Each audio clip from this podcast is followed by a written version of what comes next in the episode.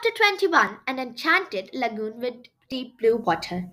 At that moment, the topaz in the music box slid open. I heard a strange musical note, a D.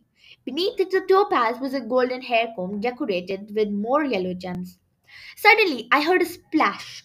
We were standing beside a lagoon.